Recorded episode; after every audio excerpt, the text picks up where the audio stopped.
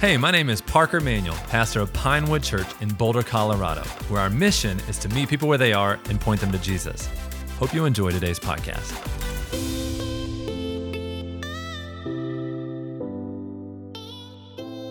All right, let's dive into John. We are working through the book of John. This is a series. We started with John chapter 1. Last weekend, we talked about John chapter 2. And this Sunday, we are diving into John chapter 3. If you have your Bibles, go ahead and turn there. John chapter 3, we're going to be looking at the story of Nicodemus. Um, I was going to title the message Nick at Night, but I think that's just a little bit too cheesy, little too silly. Let's stick with the Bible. Um, and we're going to be talking uh, about born again. Title of the message is Born Again. You must be born again. This is the story of Nicodemus coming to Jesus at night with questions. He had questions. The big idea, this is going to be the thread throughout the entire message. It's, it's this come to Jesus with all, somebody say all, all, of your curiosity and heed the clarity that he gives you. Come to Jesus with all of your curiosity, all of your questions, and heed. I know, do we still use the word heed? Maybe that's just a Bible term. I, I, I do. It means pay attention to what he tells you. Because there's a lot packed in to both Nicodemus' questions and there's a lot to the way Jesus responds. Just like last weekend, we discovered there's a lot more to the story than just a reading of a story. There's some really intricate details that are pointing to how we can both have salvation in Jesus and how we can see and experience the kingdom of God. And we're going to try to do our best in the short amount of time that we have today to extract as much as we possibly can. I don't believe that you're here by accident. I don't believe that you just stumbled in here. I believe that you came in here through God's divine drawing, and I believe that you're here on purpose and that God has a word for you today. I don't know how you came in. For you, for some of you, you may have stumbled in, really hurting, really broken, really upset, maybe about some relationships or some financial hardships or questions that you have. Well, just as we'll see with Nicodemus, welcome home. You're in a good place. You can come to Jesus with whatever you have, and He welcomes you in. And He is the answer to every question that you have. Maybe you're coming here and uh, this is just routine for you. This is just what you do on Sundays. This is tradition. I go to church. Well, my hope for you is that we kind of break up a little bit of that tradition and that you actually lean in with a little bit of expectancy that God actually wants to speak to you through His Word today. That you're not just going through the motions, but that God's Spirit is here, His Spirit is present, present, and He wants to meet with you individually. I believe that He's meeting with us corporately. He's already here. We're praising Him. His presence is here. We feel Him. But I think that He has a word for you today. There's no place like the church. I love the local church, a place where we can come together as saints to worship God and to lean in to know God. All right, John chapter 3. It's the uh, fourth gospel Matthew, Mark, Luke, and John. Uh, Benjamin Franklin was a great statesman and inventor. And oftentimes he would receive letters from famous people. This one time he received a letter from a famous British preacher. George Whitefield. And this is what George Whitefield was encouraging him in. He said, I find that you grow more and more famous in the learned world as you have as you have made such progress in investigating the mysteries of electricity. Now I humbly urge you to give diligent heed, there he, he's using it, diligent heed to the mystery of the new birth. It is the most important and interesting study, and when mastered, will richly repay you for your pains. George Whitefield is encouraging Benjamin Franklin pay attention to this thing called the new birth. And this is the first instance that we see the new birth mentioned is right here in the story of Nicodemus. So I'm just going to read one verse, tell you a little bit about Nicodemus, and then I'm going to unpack four illustrations that Jesus gives Nicodemus in, in, in response to his question. Many of you have probably heard the, one of the most famous Bible passages of all time. Can anybody tell me what that passage is? John 3 16. For God so loved the world that he gave his one and only Son. Whoever would believe in him would not perish, but have everlasting life. So we know that passage, and we see that passage uh, preached a lot kind of in singularity, but what we don't see is that passage preached fully in its context. In the context, what's surrounding that passage is Jesus responding to Nicodemus.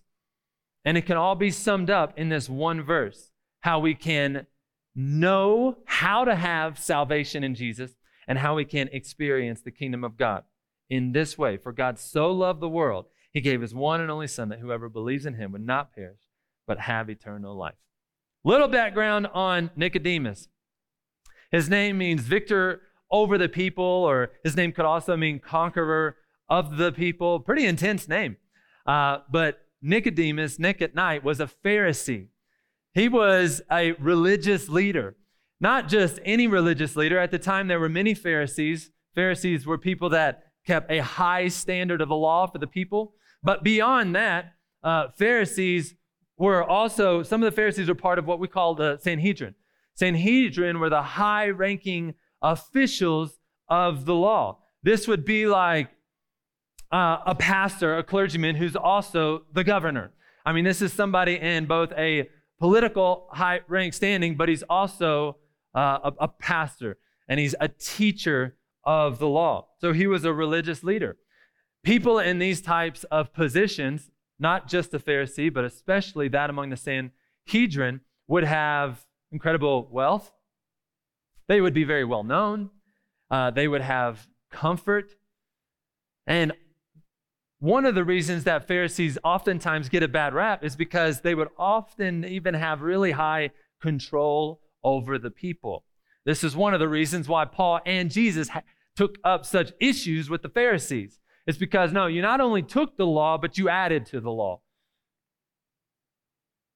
And so there was issues here, but Nicodemus, we see him mentioned three times in the stories, but there's not really that much to know about him. If you've watched The Chosen, then you probably, how many of you have watched The Chosen? You probably know a lot of, a little bit about Nicodemus then if you've watched through that series. But there's really not a whole lot mentioned about him other than these three passages of scripture. And then a lot of tradition of what we know about him has been added on. So the, the things that we know about him is, is that he came to Jesus seeking. He came to Jesus trying to understand who he was. He had seen the signs, he had heard of who he was, and this is the passage we're studying today. He came to him looking for answers. The second thing in this text we see him doing is questioning. What's going on here? Who are you? And he's asking really intentional questions, and Jesus responds to his core need. Then, the next time that we see him in Scripture is in John chapter 7, uh, verse 25 through 44. And this is when Jesus was preaching in the temple, the Pharisees and the chief priests uh, were really upset and they wanted to arrest Jesus. But here we see Nicodemus stand and seek justice for Jesus. It said, Does our law judge a man without first giving him a hearing and learning what he does? So we know from the time that he had this encounter with Jesus where he was seeking, where he was asking questions. Next, we see him standing for Jesus. And so I would imagine that and we'll see this throughout a lot of the questions he asked, that there was a change beginning to happen in Nicodemus's life towards actually believing Jesus is who he says that he is. And then the final time that we see him, we see him burying Jesus in John chapter 19, verses 38 through 42. After Jesus was crucified, he went with Joseph of Arimathea and they, they took his body when otherwise people who were crucified, you would just discard, and you, you, would, you would burn their bodies. But Nicodemus and Joseph of Arimathea went to Pilate. They said, No, no, no, give me the body, give us the body.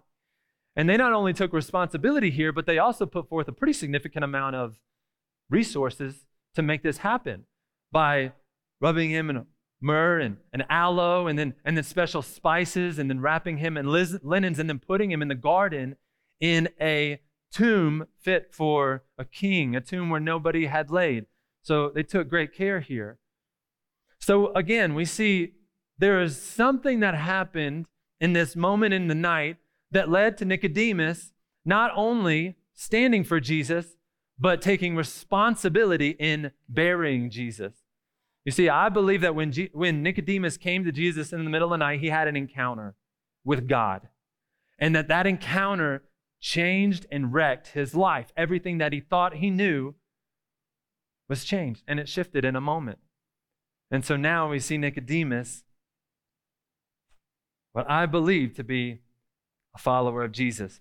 Here, uh, in this first part, Nicodemus is coming to him, and Jesus responds in a new, in a unique way, in a way that I really love, actually, because he it, he makes preaching really easy here.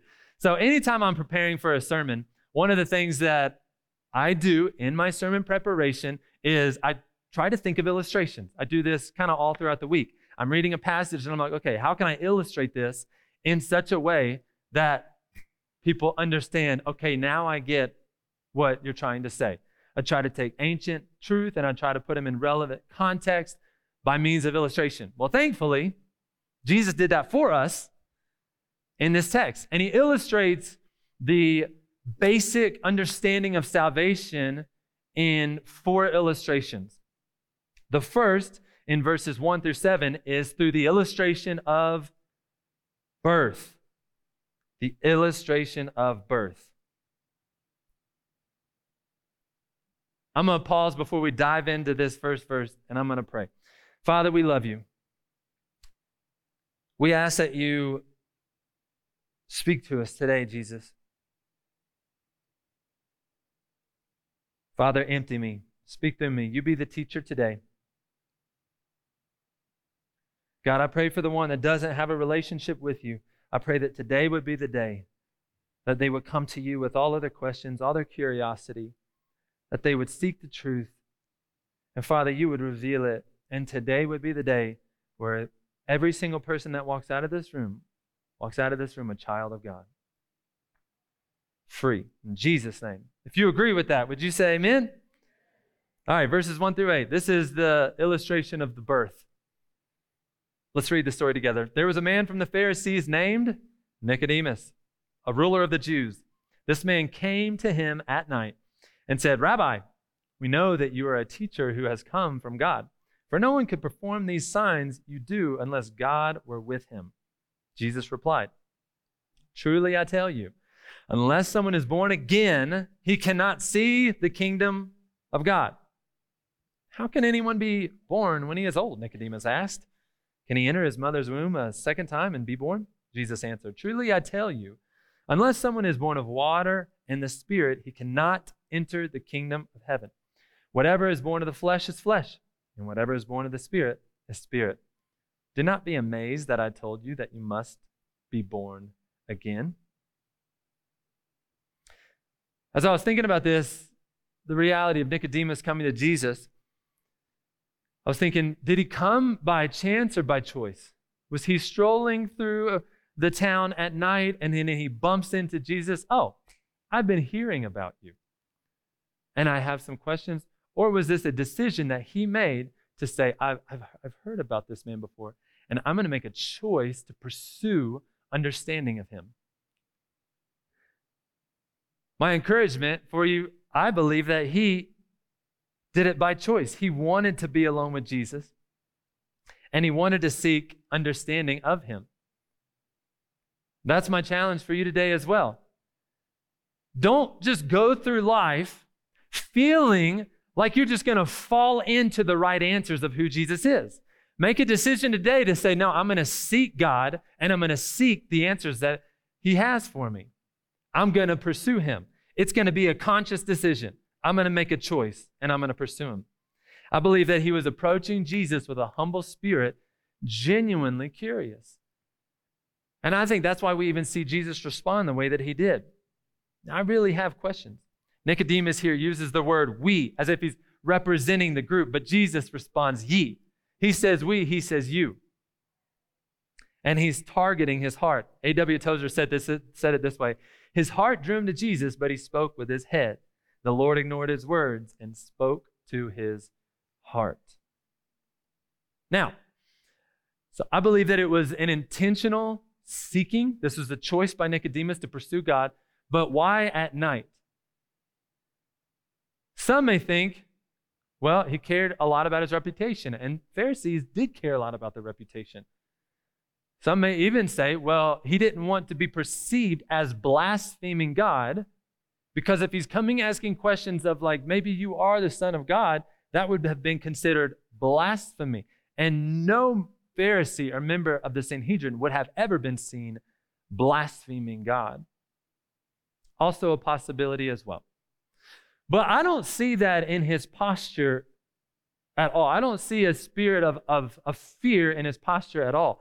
I think that is probably more probable that he came to Jesus at night because he was genuinely seeking understanding of who God is and he had questions and he wanted to be able to understand the answers. And even some of the questions he asked may have been a little bit of a challenge to have in large crowds where there's people talking, there's people arguing, there's people assuming the worst. But at night, he can have a one on one conversation with Jesus and say, Hey, I'm really trying to understand this thing. Can you help me? I believe that he comes with a humble, a humble spirit to Jesus, genuinely trying to understand who he is. What do you do with the most significant questions of life? Where do you go? I love questions. I'm passionate about questions. I'm an extremely curious person. So much so that my, my whole family gives me a hard time about this. I've been this way for as long as I can remember. I, I want to know everything about everything. So even if we're going on something as simple as a trip, I want to know when are we leaving? What time are we leaving? How long are we going to be out? Where are we staying? What's our plan while we're there? It drove my family so crazy that they just wouldn't tell me of things that are going on because I was so aggressive with asking questions. I would wake up the day and they're like, we're loading in the car. Where are we going? Find out when we get there. I think asking questions is an important part of your spiritual growth, but where do you go when you have questions of the most important things in your life? You may see seek books, you may go to friends, you may go to counselors, you may go to therapists. I'm not saying that any of those things are bad. I'm saying all those things are probably good. But the place that you should go first and the place that you should go most is Jesus and what he says in the Word of God. If you're trying to understand who Jesus is, go see who Jesus says he is. If you're trying to understand how Jesus is calling you to live your life, go listen to his words of how he's telling you to live your life. There's a, a, a, charge in Philippians 2 12 through 13. Therefore, my dear friends, as you have always obeyed, so now, not only in my presence, but even more so in my absence, work out your own salvation with fear and trembling, for it is God who is working in you, both to will and work according to his good purpose. Keep asking questions. Keep taking steps of faith, but do it with Jesus. Don't do it on your own. Jesus replied, Truly I tell you, unless someone is born again, he cannot see the kingdom of God. I had the privilege of a father to six. I had the privilege of um, being there when my wife had our first natural birth in our home, in our bedroom. She's such a rock star. It was incredible. And the process of birth is like nothing that I've ever seen in my entire life. It is mind blowing.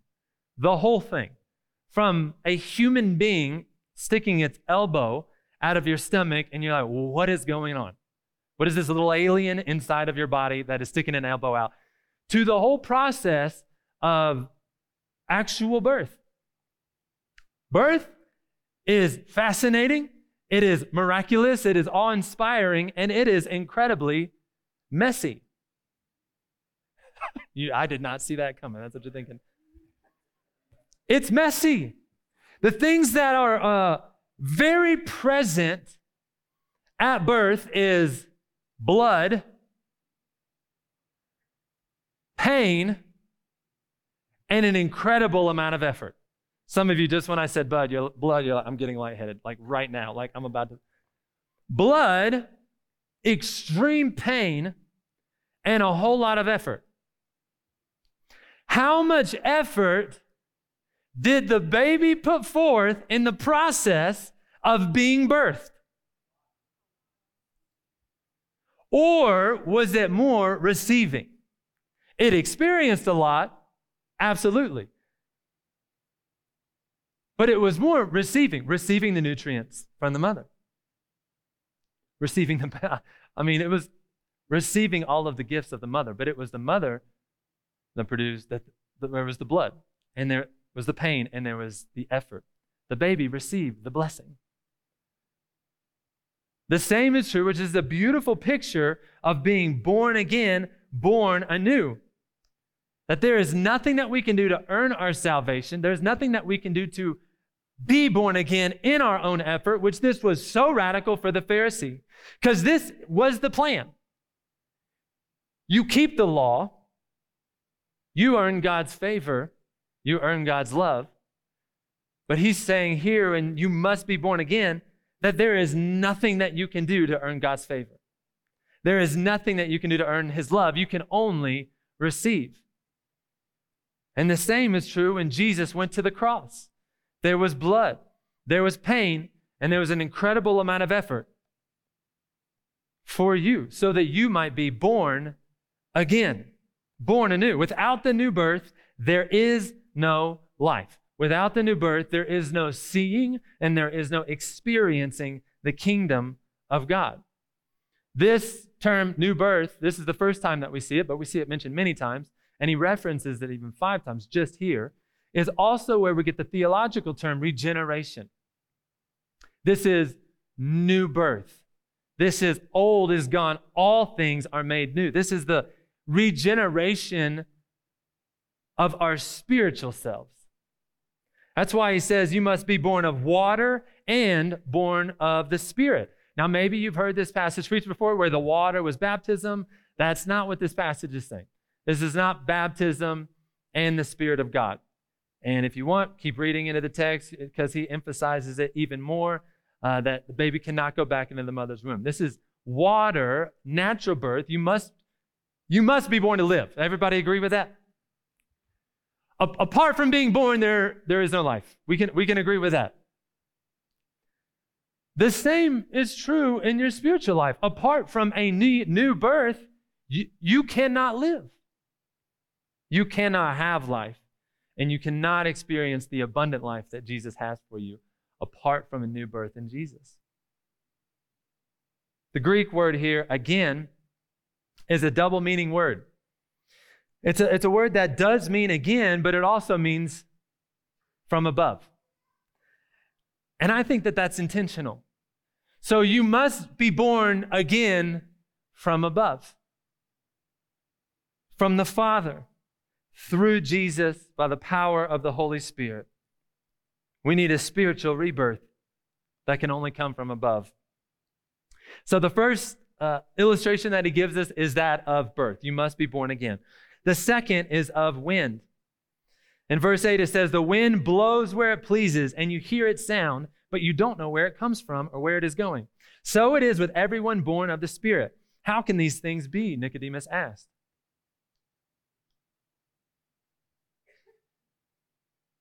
Jesus responds in a, in, in, a, in a funny way here. He says, Are you a teacher of Israel and you don't know these things?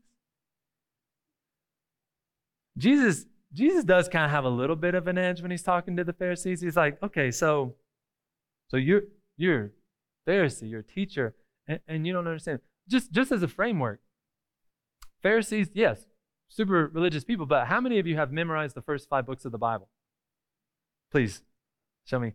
I know it's not true, but Thank you for Thank you.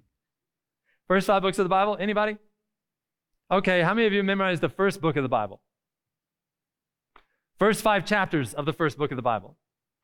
Okay, so the this is a Pharisee who had the first five books of the Bible memorized, who knew all of the accounts of the ancient scriptures, who should have known exactly what Jesus was talking about here. And here he's saying, Yeah, I, I don't get it. I, I, I don't get what you're trying to tell me. Are you a teacher of Israel and you don't know these things? Jesus replied, Truly, I tell you, we speak of what we know and we testify to what we have seen, but you do not accept our testimony. You see, at this point, even as Nicodemus is saying he doesn't understand, the reality is he is a very learned man. The reality is is a very educated man, and he is fully aware of speaking and teaching in metaphorical, illustrative language. He he was tracking, but what is Jesus saying here? You do not accept the authority by which I am speaking to you. Therefore, you're you're blind. You don't understand. You can't see it. And I feel like that's a blocker for many in the room today. Is you're saying, like, I've, I've been trying to understand who Jesus is. Maybe you're trying to intellectually understand who Jesus is, but you do not submit to his authority for him to actually reveal to you who he is. No, no, no. I just want to know more about him. But what if we shifted the posture of our heart to say, no, I want to know him? I submit to whatever it is he wants to reveal to me as truth. That's when the Spirit illuminates your eyes to what he's trying to teach you. Truly, I tell you, we speak of what we know, we testify of what we've seen, but you do not accept our testimony. If I had told you about earthly things and you don't believe, how will you believe if I tell you about heavenly things? Jesus is saying, I'm trying to give you a simple, simple principle here, and you don't understand. Well, what? How are you supposed to understand the heavenly things that I'm teaching? No one has ascended into heaven except the one who descended from heaven, the Son of Man. There's two realities to wind that I think Jesus is trying to get at here. The first is that wind is a mystery. We, we, we can't see it, but we can feel its effects. We don't even quite understand it at times. Why it moves one way, why it moves the other way, how it can shift, how it blows, how it moves slow, how it moves fast. It's a mystery. But then the second that we see is that it's movement. It's something we can't see, but it has significant physical effects over our lives. If you don't believe me, then be in Colorado during a derecho. Anybody ever heard of a derecho? Anybody been riding your bike? Experience a derecho. Derechos are these winds that come in from the east that are really aggressive, that sometimes sting, that get between 60 to 80 mile an hour up to 110 mile an hour. You can't see it, but you can feel the effects on your life. You can't control it, but it moves nonetheless. He says, So it is with the Spirit of God. Now, again, this is a radical concept for a Pharisee who likes to control everything. This is a radical concept for a Pharisee who likes to know he is in control. Jesus says, You can't control where the Spirit moves and how he works. You can't even control what he's doing in a person's life when he's in experiencing a new birth. That is the work of the Holy Spirit. That is not the work of you. So he's really challenging something to the core of a Pharisee here to say, you're going to have to open up your hands to what the Spirit has for you and let him do what he does change and transform you from the inside out. And then number three, the serpent and the pole. The third illustration is the serpent and the pole, verses 14 through 18. Just as Moses lifted up the snake in the wilderness, so the Son of Man must be lifted up, so that everyone who believes in him may have eternal life. For God loves the world in this way, that he gave his one and only Son, so that everyone who believes in him will not perish but have eternal life. For God did not send his Son into the world to condemn the world, but to save the world through him. Anyone who believes in him is not condemned but anyone who does not believe is already condemned, because he has not believed in the name of the Son and on, the one and only Son of God. Lifted up. Just as Moses lifted up the snake. This is the first of three references of lifted up that we see here in John. And this is a beautiful picture. He references Moses. Back whenever the uh, Israelites were wandering in the wilderness, there was kind of a flow. This was God's cho- chosen people. There was kind of a flow and a cadence to God's chosen people. God would give them clarity, He would give them law. They would rebel against God. God would show grace. They would repent. God would bring clarity to the law. Repeat, repeat, repeat, repeat. And here we have one of those moments. They're in the wilderness. Uh, they're hungry, so God gives them food. He provides for them. They get angry, don't like this food, don't want this food. They're yelling at Moses. It's chaos. So, what does God do? He sends fiery, venomous snakes that bite them and kill many. And then they come to Moses and say, We're sorry. We rebelled again. We did it again for the thousandth time. Help us, do something. And God says, Okay, I'm going to, God tells Moses, He says, Make a serpent on a rod, on a, on, a, on a rod in bronze and put it up. And anytime that the people look at the serpent, they will be healed. I actually have some images that I want to show you of what this might have looked like in that day. This is actually uh, the ceiling of the Sistine Chapel. And I don't know if you can see it in the background on the top right there. You see a what? A bronze serpent on a rod. See, let's look at another one. There's another image. People getting bit. This guy over here is definitely in trouble. he looks like he's got the muscles to defend it off, but probably not. So there it is. Are you seeing, are you seeing what this, what this is kind of looking like? There's one more image there that I want us to see. A bronze rod lifted up. Now, does, does this look familiar at all? A bronze snake on a rod? Does this look familiar at all? Have you seen this somewhere before? Somebody said it. Hospitals. You've also seen this on every ambulance that is on the highway today. See that? Does that look familiar? Right there? That ambulance from 1999 uh, with the logo right there? This, in Greek mythology, is called the rod of Asclepius. But if you study Greek mythology, what you really understand is that, and they, they, they the Greek mythology does this, they borrow from the Bible you see, the story of Moses and the snake on the rod in bronze was 600 years earlier than the rod of Asclepius. This is where this comes from, is this story here uh, found in Numbers 21, 4 through 9. So, for what is today a sign of healing, then in 15 BC was a sign of healing as well.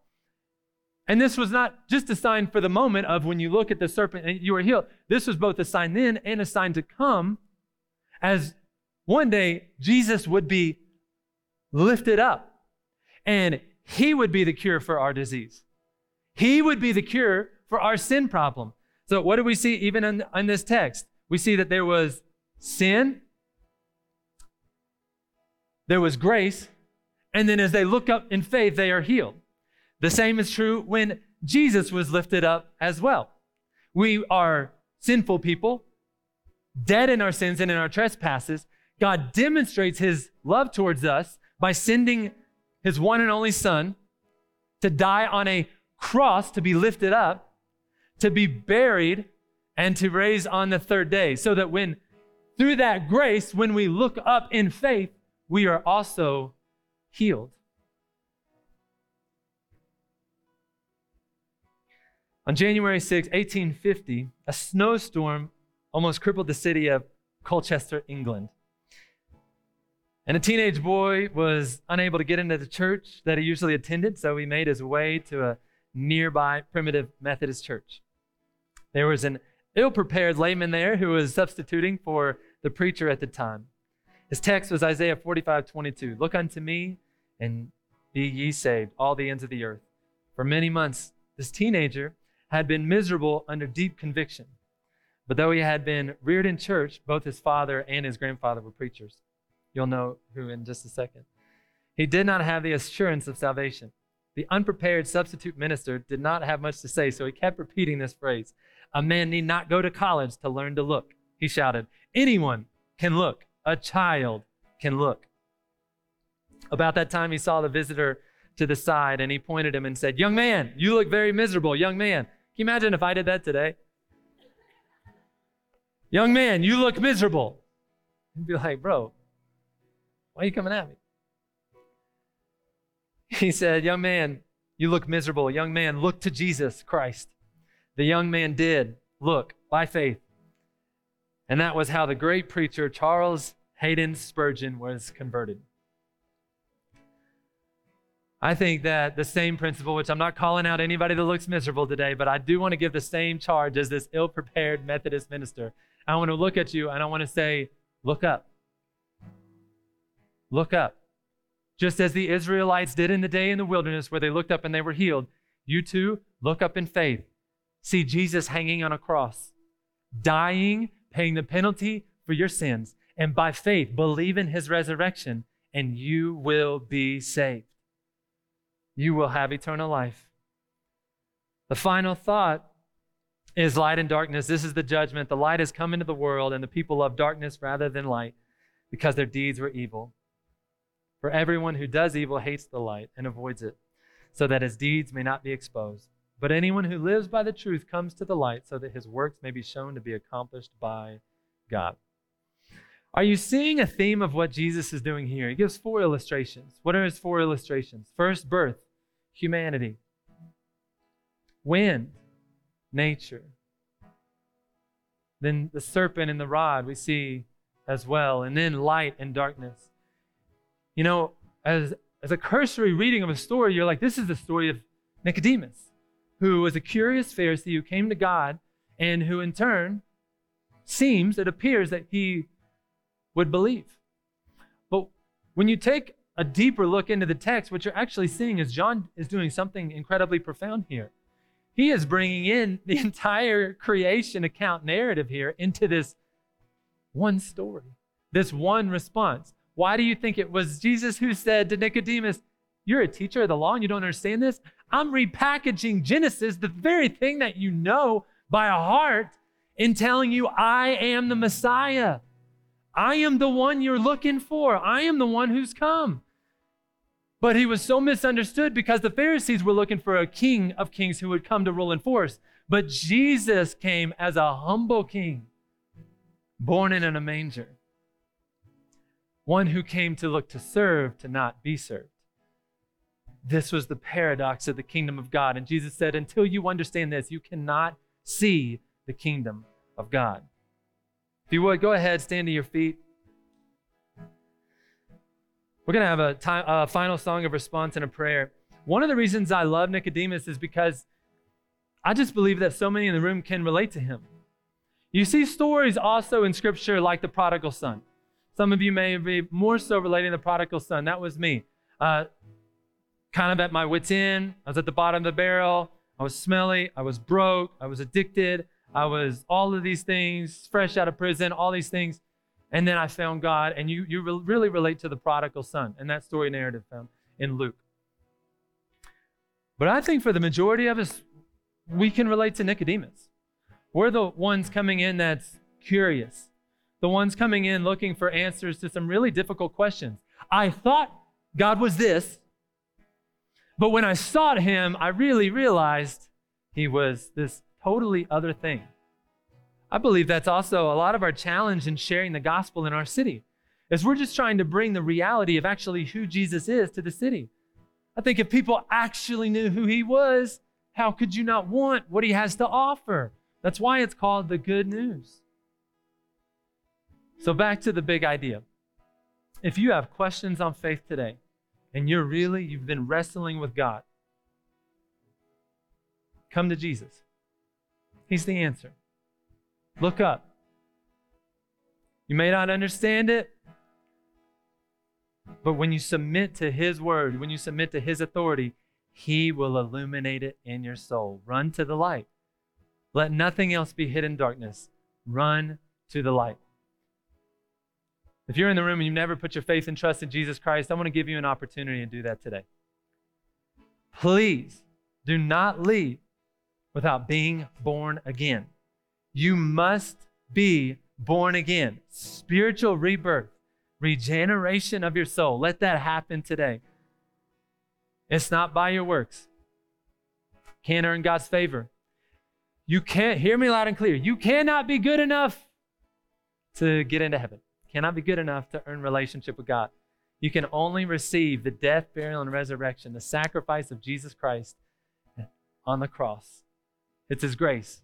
So I'm going to pray a prayer, and I want to invite you to pray the prayer with me. And if you want to put your faith in Jesus, then don't pray this prayer to me, pray it to Him. Faith is you putting your trust in who God says that He is. Faith is you putting your trust in Jesus. So if you want to put your faith in Him today, why don't you repeat this prayer after me to God? Say, Jesus, I acknowledge that I need you.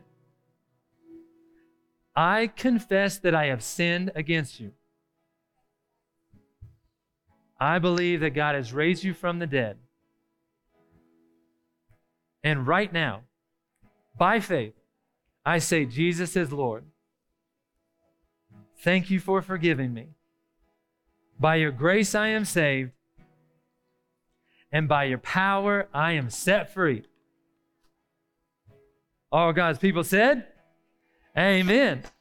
Can you just give it up for those that said yes to Jesus in the house today? It's why we're here, it's why we're doing what we're doing. Hey, thanks for listening. If you'd like to learn more, or if you'd like to join us on a Sunday, head on over to pinewoodboulder.com. If you enjoyed this podcast, please share it. And if you'd like to be notified every time we post new content, then subscribe. And remember, just keep coming back.